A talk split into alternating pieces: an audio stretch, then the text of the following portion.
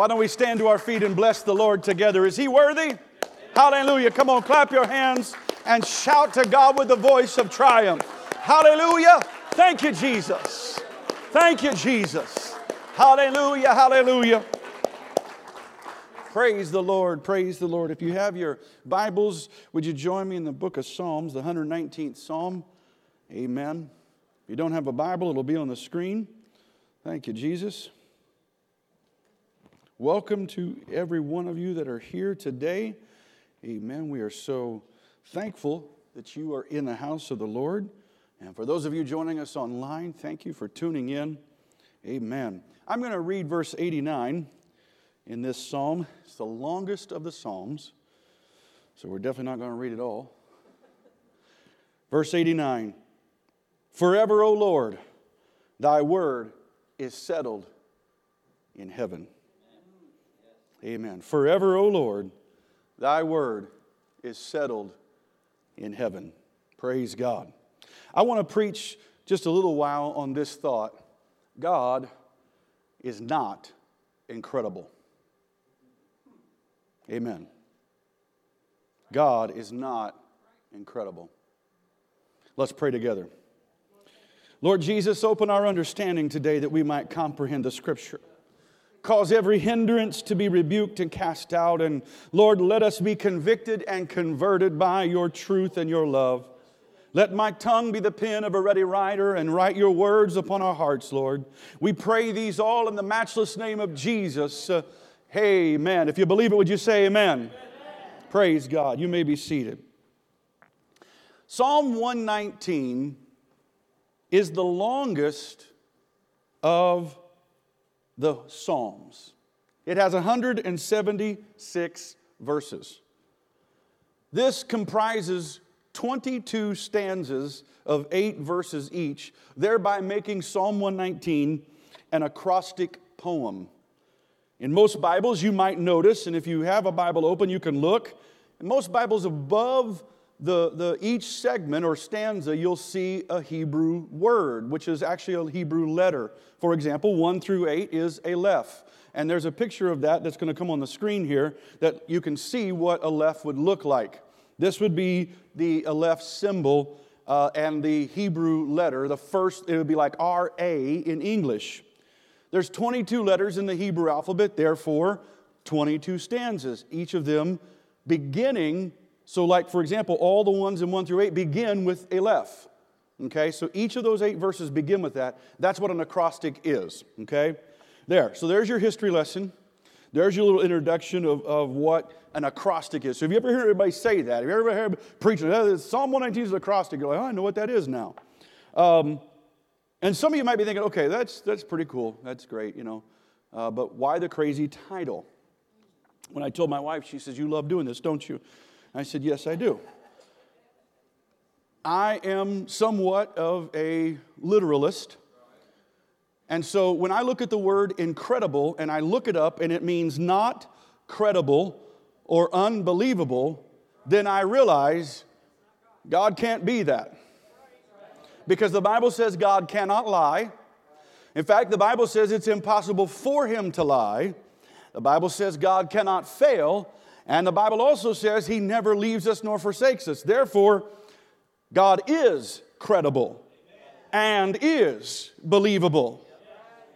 So, thus, my title today God is not incredible. In this beautiful acrostic, Psalm 119 proves the credibility and the believability of God. The key verse that I open with today, kind of right in the middle, 88 would be the exact middle, but uh, the key verse sets the tone for what I believe God wants me to preach to this congregation today, both in person and online. In a world where our friends can be fickle and we can be hurt by others, God's word never fails. In an economy that's on the verge of dissolving, God's word never fails. In a society where politicians lie and fail, God's word never fails.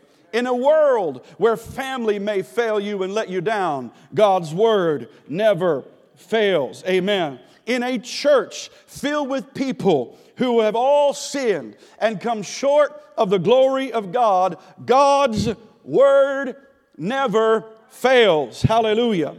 The word of God transcends every culture, every generation, every situation. Praise the Lord. The word of God is the greatest love story ever told, but it's not a romance novel. History and archaeology and science have all been proven by the Bible, but it's not a history book, nor is it a science textbook, nor is it a magazine about archaeology. The Word of God has no hands, but it reaches for me and holds me up. It has no feet, but it walks with me every day. It has no mouth, but it speaks to me clearly. And it has no eyes, but it sees me to the core of who I am. Praise God. Are you thankful for the Word of God today? Psalm 119, it's an unknown psalmist who may or may not have written it, we don't know. Uh, some attribute it to David because of his love for God, his love for the Word, uh, for how good of a king he was in, in spite of some of his mistakes and sins. But other scholars believe King Josiah might have been the writer of it. Uh, and revealing in it the breadth and the length and the depth and the height of God's Word. The reason I would believe that Josiah could be the psalmist uh, is because, like David, Josiah was a good king of Judah who restored worship to the one true God. At the young age of eight years old, we have some Sunday school going on right now, just a few yards from here, and there's some eight year olds in a class learning about God today. Amen. An eight year old Josiah became king. He was left parentless uh, by a civil war and by assassination of his family, and he was crowned king. At this young age, he had already been exposed to violence and injustice uh, and evil and sin and idolatry. At the age of 16, Josiah made the wise choice that he would not follow in the footsteps of his evil father um, uh, Amon or his grandfather Manasseh. Instead, Josiah traced his roots all the way back to David, and he determined that he would set his heart and his mind to seek the Lord with all his heart. His mom, his stepmom, rather, Jedediah, had raised him and had taught him in the word of the Lord and the admonition of God. Her name, by the way, means God's darling, and certainly she was by the impact and influence she had on Josiah. At the age of 20, Josiah purged Judah and Jerusalem of their idolatry, tearing down the groves and all of the idols and altars that had been built up. And not just tearing them down, but restoring worship to the one true God. How many of you know it's not enough just to empty yourself of sin, but you got to fill yourself up with God?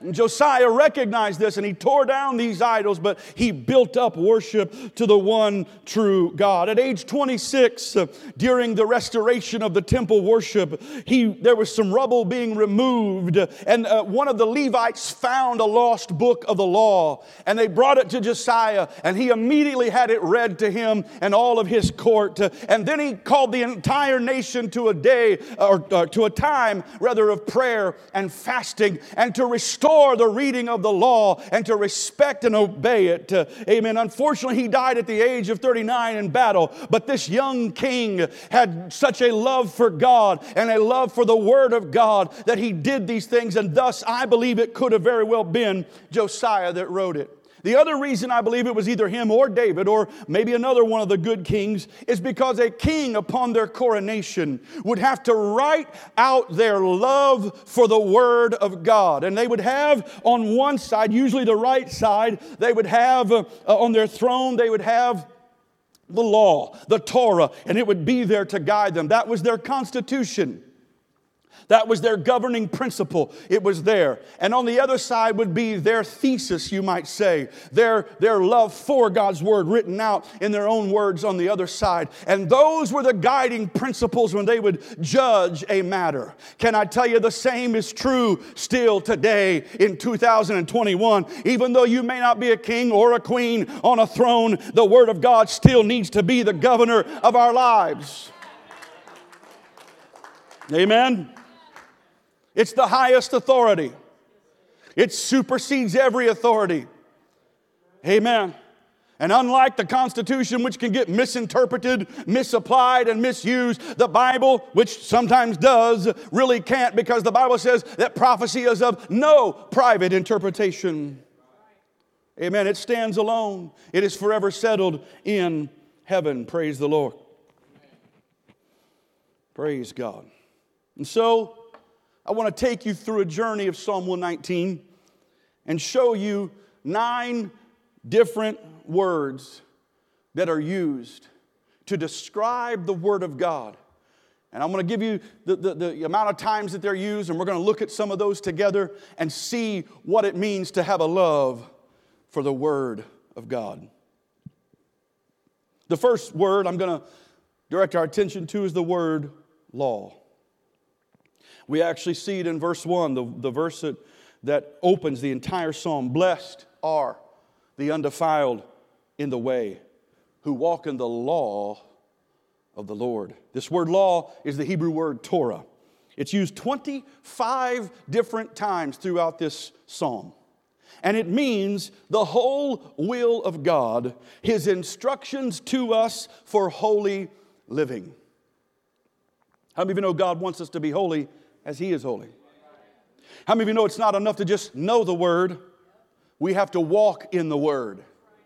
Notice he said, who walk in the law of the Lord. How do you walk? Do you put the Bible down and step on it? No. What it's saying is what we understand from the New Testament that we walk in the Spirit. In other words, the Spirit leads us. We walk in faith and not by sight. We, we, walk, in, we walk humbly, the Bible says. We walk in, in love. We walk in truth. In other words, it's our lifestyle.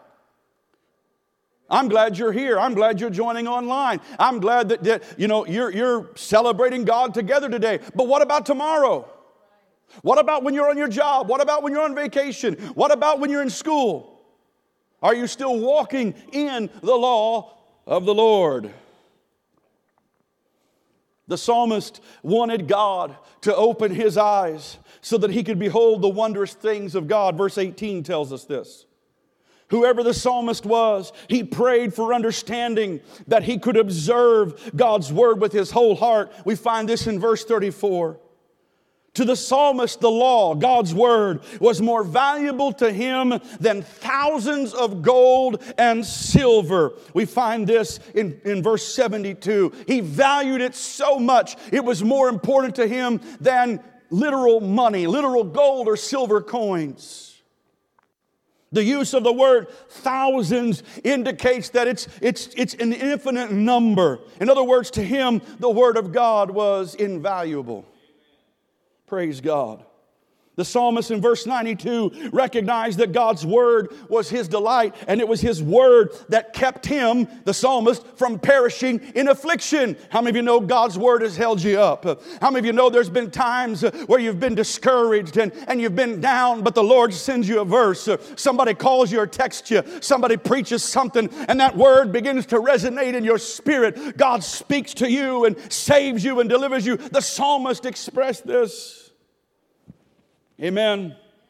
In verse 136, the psalmist was wept excessively because of those who refused to obey God's word. He had such a love for the word of God that when somebody else didn't love it, when somebody else didn't obey it, when others weren't walking in it, he would weep excessively.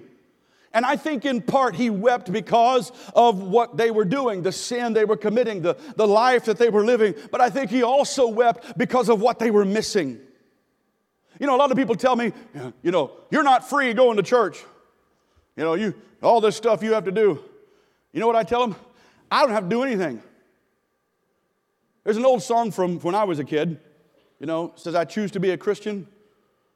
Nobody's making me do it. This is how I want to live. One, one of the verses said, Nobody's holding a gun to my head, you know. In other words, nobody made me do this. Now, yes, my mom, she drugged me, drugged me to the altar, drugged me to church. I didn't, she didn't drug me like drugs. She drugged me like drugged me, like, you know, by the earlobe to the altar. But yes, but when I became of age, it was my choice. If I didn't want to go, I didn't go. Okay, since I've got a crazy title, it's maybe blowing your mind. Let me also blow your mind. I sinned as much as I wanted to this morning.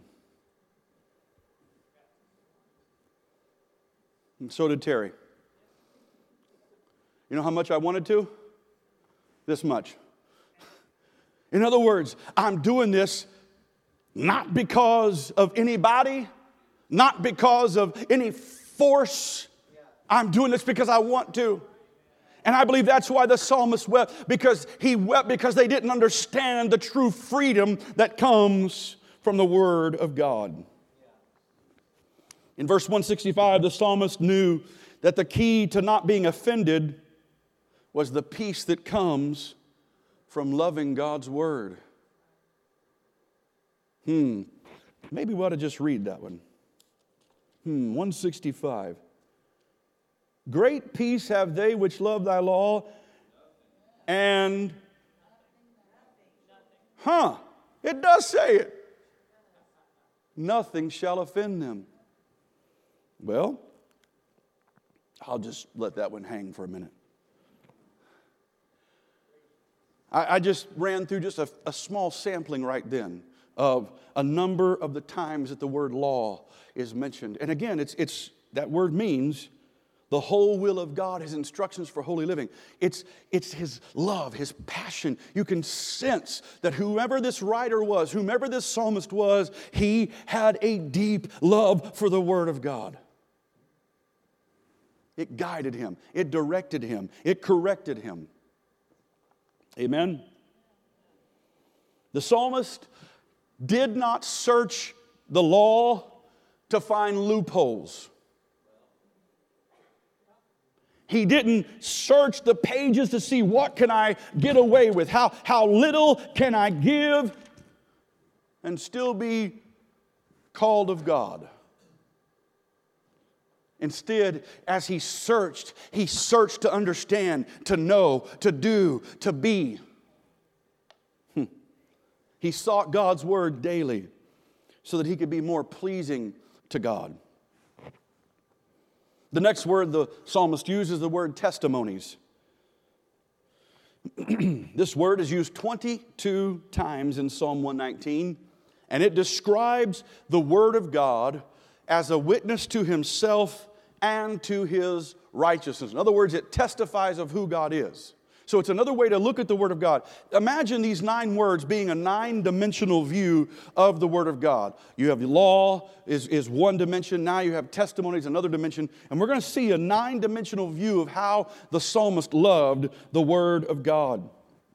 He says in verse 2 Blessed are they that keep his testimonies and that seek him with the whole heart.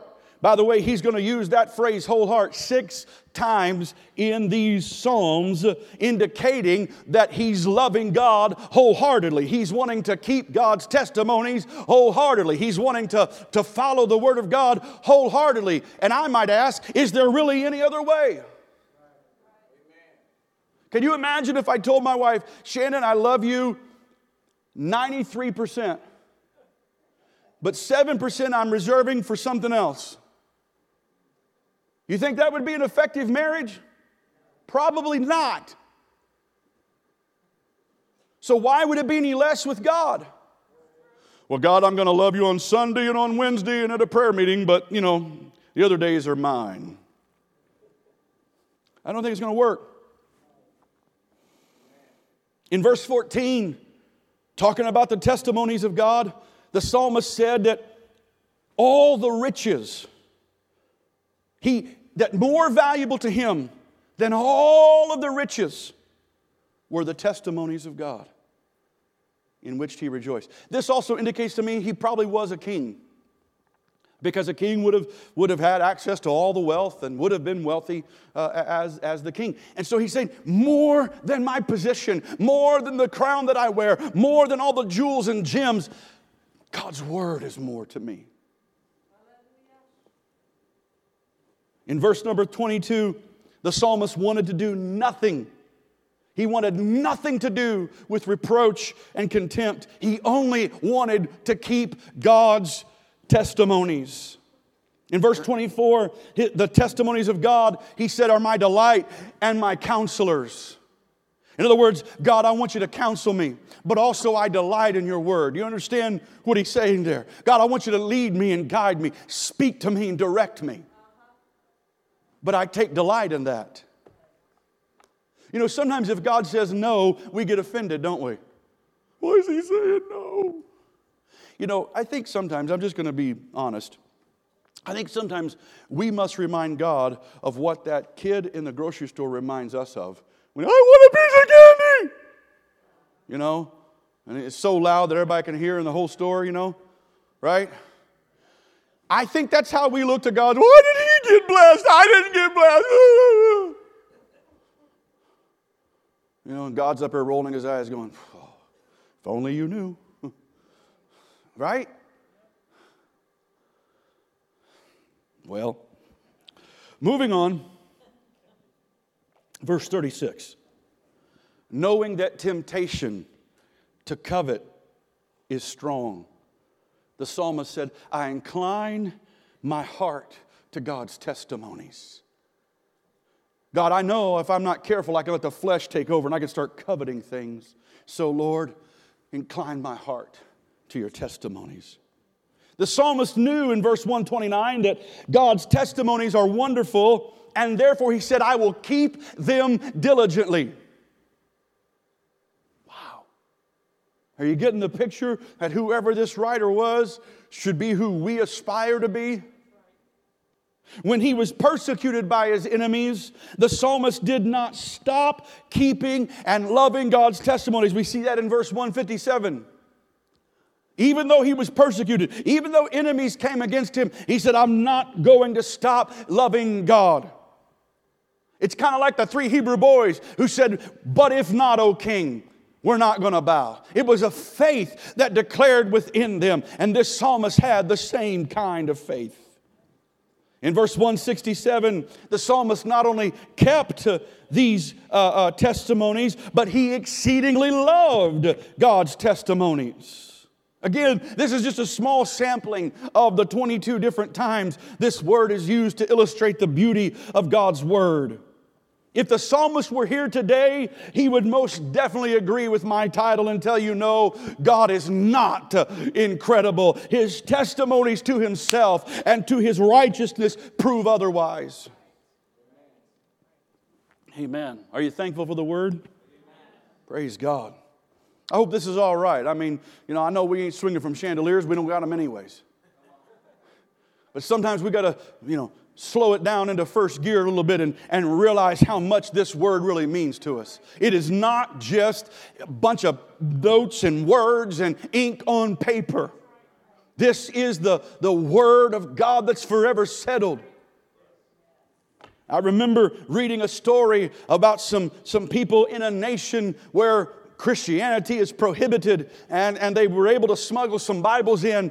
And when the people got their very first Bible they ever held, they began to weep and cry and hold it to their chest and cherish it. It meant more to them whether or not they got caught. They realized they might go to jail and even be killed, but to them, the love for the Word of God was so strong. I remember right in this very church when a missionary to Uganda stood and began to say how that the natives of Uganda do not have enough money to purchase a Bible, so they will go to a conference uh, and they'll put as many words as they can, as many Bible verses as they can in a certain amount of time, and they'll sit there and they'll write them down and, and that'll fill up as many pages as they can. And, and they'll come to the next conference and do that. And, and they try to do that until they can either afford it or somebody can donate the money to get them a Bible. And they love it so much. And I remember thinking, my God, they must be an extra, uh, you know, extravagant number, an astronomical number to get them. And then the missionary says, there's only 15 bucks American. I'm like, good God, I've got over 30 Bibles on my bookshelf. And here's people that have to go and write you know, notes and, and hopefully get as much as they can because they love it it so much. By the way, twice we've raised offerings and sent it to help buy Bibles for those people. Amen. Do you really realize what you're holding? If the psalmist on that side of Calvary, on that side of even more to yet come in the Old Testament, could have that much love for the Word of God, how much love should we have for the Word of God. I've said this before, and I, do not say this to sound condemning, I, I promise you, because I use my phone app. I love YouVersion. I use my iPad app. I love that. But, folks, my phone is also my alarm clock. You know, I can also access files on it, it's, it's a mini computer. You know, I can chat and talk and play games. There's a whole host of things I can, social media. This alone is a Bible. It's nothing else. It's not an alarm clock, it's not a video game. This alone. So maybe we ought to bring our Bibles with us. Maybe we ought to cherish them when we preach, when we teach, when we read, when we study, when we learn, when we, well, okay. The next word that the psalmist uses is the word ways. He uses this word 18 times. And the word ways here, describe, or way, describe the path or the way that we are to walk according to the Word of God. Now, he uses this in verse 1 and also verse 3. Let me read them 1 through 3 here. Blessed are the undefiled in the way who walk in the law of the Lord. Blessed are they that keep his testimonies, that seek him with the whole heart. They also do no iniquity. They walk in his ways. Do you see what's the progression there? Let, let me read it again. I'll read a little bit slower. Blessed are the undefiled in the way. If, if you're walking in the way of God, He calls you blessed and undefiled. Now, all of us know none of us are perfect. But as long as we're striving for that, imperfect people striving for perfection, what happens? We get closer to the goal, don't we? Okay? Who walk in the law of the Lord. Here it is again, blessed are they that keep his testimonies. So you see the conditions. If I'm keeping them and all this, if I'm walking that way, I'm blessed. Watch this.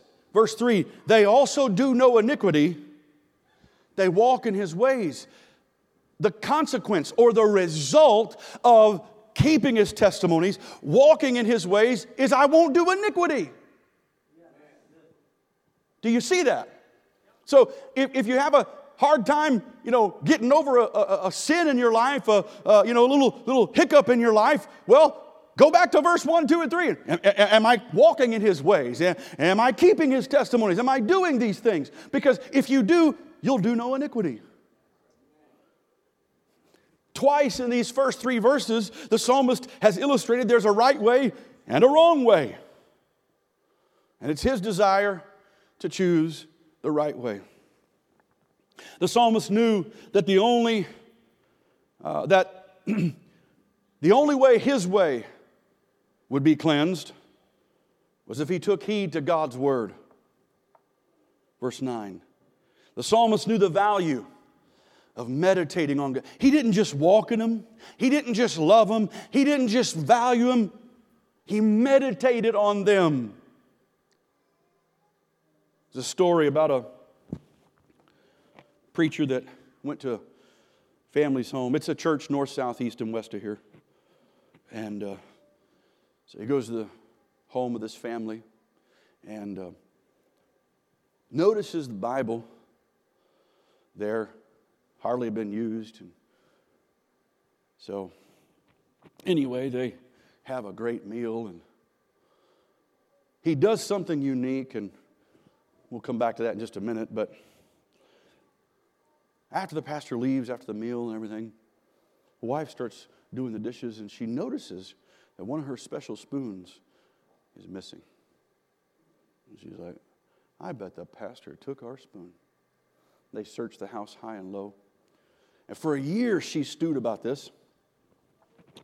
So finally, she got up the nerve to come to the pastor and she said, Pastor, why did you take my spoon? I didn't think you was a thief. He goes, I'm not. I didn't take your spoon. Well, then what happened to it? He says, Have you checked your Bible? And she went home and she checked her Bible, and sure enough, it was in the pages of her Bible. How, how much are we really reading this? One pastor got up, got up one Sunday and he says, I want everybody to read Mark 17 for next Sunday. I'll be preaching from Mark 17. And, and uh, so the next Sunday come and he says, All right, how many read Mark 17? And a whole bunch of people raised their hands. He goes, I'm now going to preach about lying because there is no Mark 17. Now, these are some comical illustrations, but I think they're driving home the point. How much do we value the Word of God? Hmm. You know, maybe, well, hmm, maybe we've, we've lived in comfort for too long. You know, those stories about Uganda where they can't afford a Bible. The stories about nations where you, you, you could be killed if you have a Bible. Recently, the Taliban was, was banging down doors, and if you had an app on your phone that had anything to do with Christianity or a Bible, they were sometimes shooting them right there on the spot. But ironically, the church in Afghanistan was growing. And I wonder sometimes if, if we've just become so casual to it. We've got Bible bookstores. We've got, you know, uh, CBD, you know, Christian bookstore distributors online. We can order Bibles, you know, galore. We can, we've got phones that have hundreds of Bibles on them and programs that it's just like, well, it doesn't mean as much to us. Or does it? Is it our guide? Do we love it? Are we letting it speak to us? James calls this a mirror. Are we looking into it going, uh oh, I got to fix that? Let me ask you a question. How many of you this morning looked into a mirror? Whether you were combing your hair, brushing your teeth, shaving, or something, right? You know, I do it every morning. I'm like, mm. nicked myself shaving. How, you know, okay? So I'm making sure it's okay, and you know, right? Did you know we do the same thing? James says it's the perfect law of liberty that we look into. Do we look into it and walk away and say, well, that's not me? We sometimes bring a shovel to church. Boy, I hope she's listening to this. I hope he's getting something out of this. Well, why don't you put the shovel down and say, okay, God, speak to my heart? I don't just love the word because it tells me I'm blessed. I love the word when it corrects me.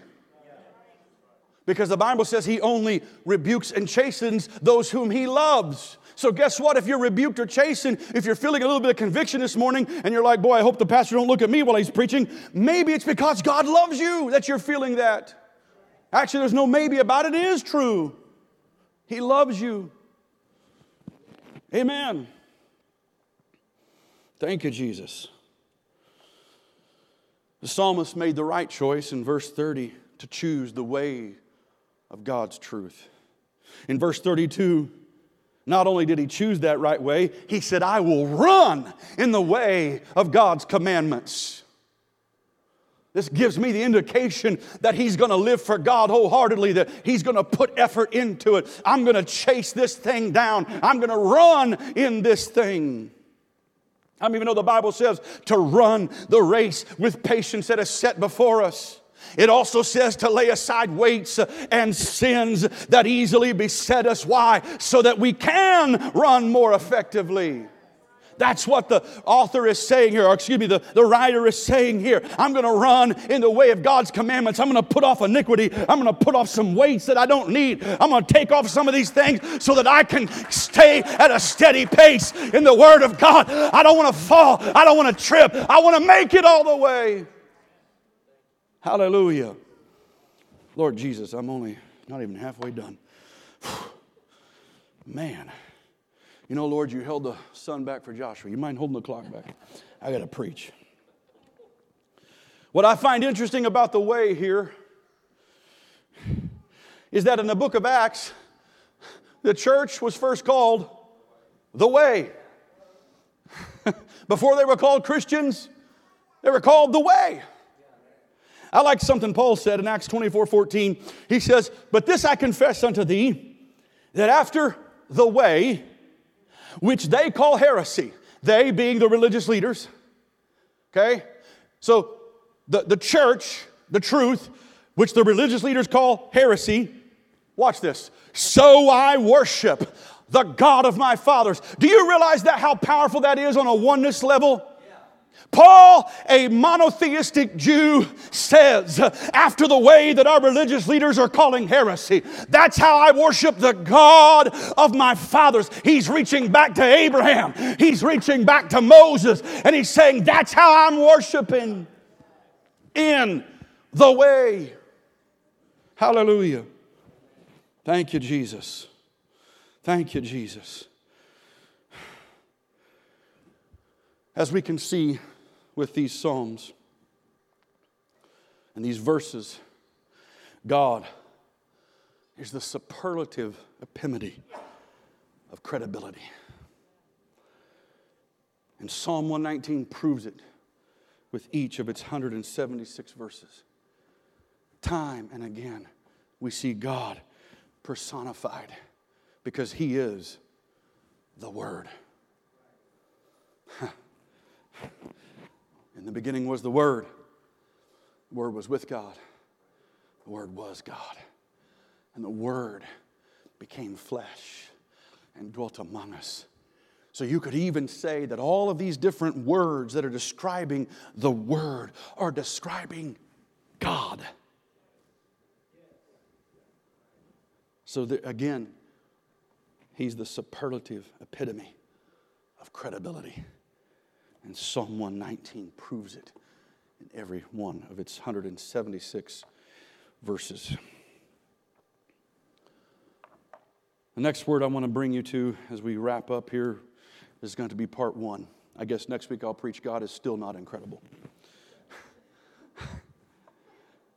is the word precepts used 21 times. Here's what it means. You ready? The specific guidelines for those who define themselves as God's people. These are guidelines. They're not laws, they're not rules, they're guidelines. You understand what a guideline is?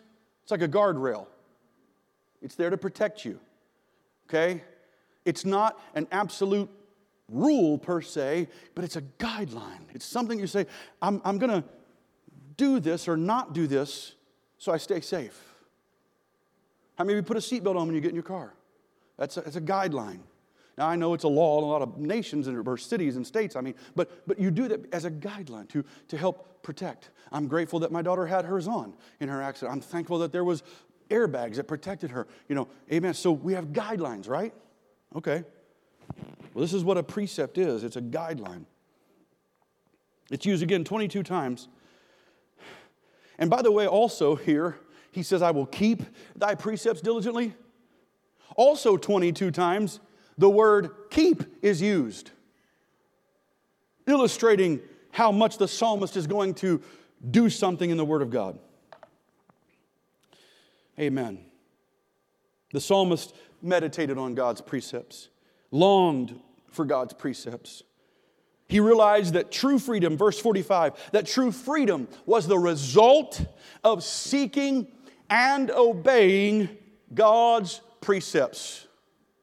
I want to say that again. He realized that true freedom was the result of seeking and obeying God's precepts. If anybody ever tells you living for God is bondage, you take them to Psalm 119, 45, and you tell them, oh no, I found true freedom in seeking God and obeying Him. I found true freedom in, in, in following after God. I, I was bound before. How many of you know that, that sin held us captive? Uh, come on, some of us were addicted to drugs and alcohol and other things, and, but God set us free. Amen. We're not bound now, we're free. Oh, yes, we've committed ourselves to be bond servants unto the Lord, but it's a willful commitment. It's a willful service to say, God, I'm to follow you. As much as I love the world, I'm to love you more. As much as I love my sin, I'm to love you more. And that's what it means to diligently keep his precepts. I want you to stand with me right now. If you have your Bible, I want you to get it out right now. If you don't, grab your phone or something that represents it. And I want you to hold it close to your heart, like those people did when they got their very first Bible. And I want you to take the last few minutes, uh, seconds of this first half and begin to thank God with me for the Word of God. Come on, whatever God has said to your heart, uh, whatever God has done in your life, uh, can you lift Him up and thank Him right now? Oh, Jesus, thank you for the Word of God. Every time it's corrected me, every time it's rebuked me, every time it's helped me. Thank you, oh God. Every time it's blessed me, every time it's uh, picked me up when I fall down. Thank you for forgiving me every time I sinned. Oh God, you're my advocate. You are everything to me, Lord. Thank you for your word. Thank you for your word. Hallelujah. Praise the name of Jesus. Amen. Can we lift him up together? Thank you, Lord. You're worthy. You're worthy. You're worthy. You're worthy.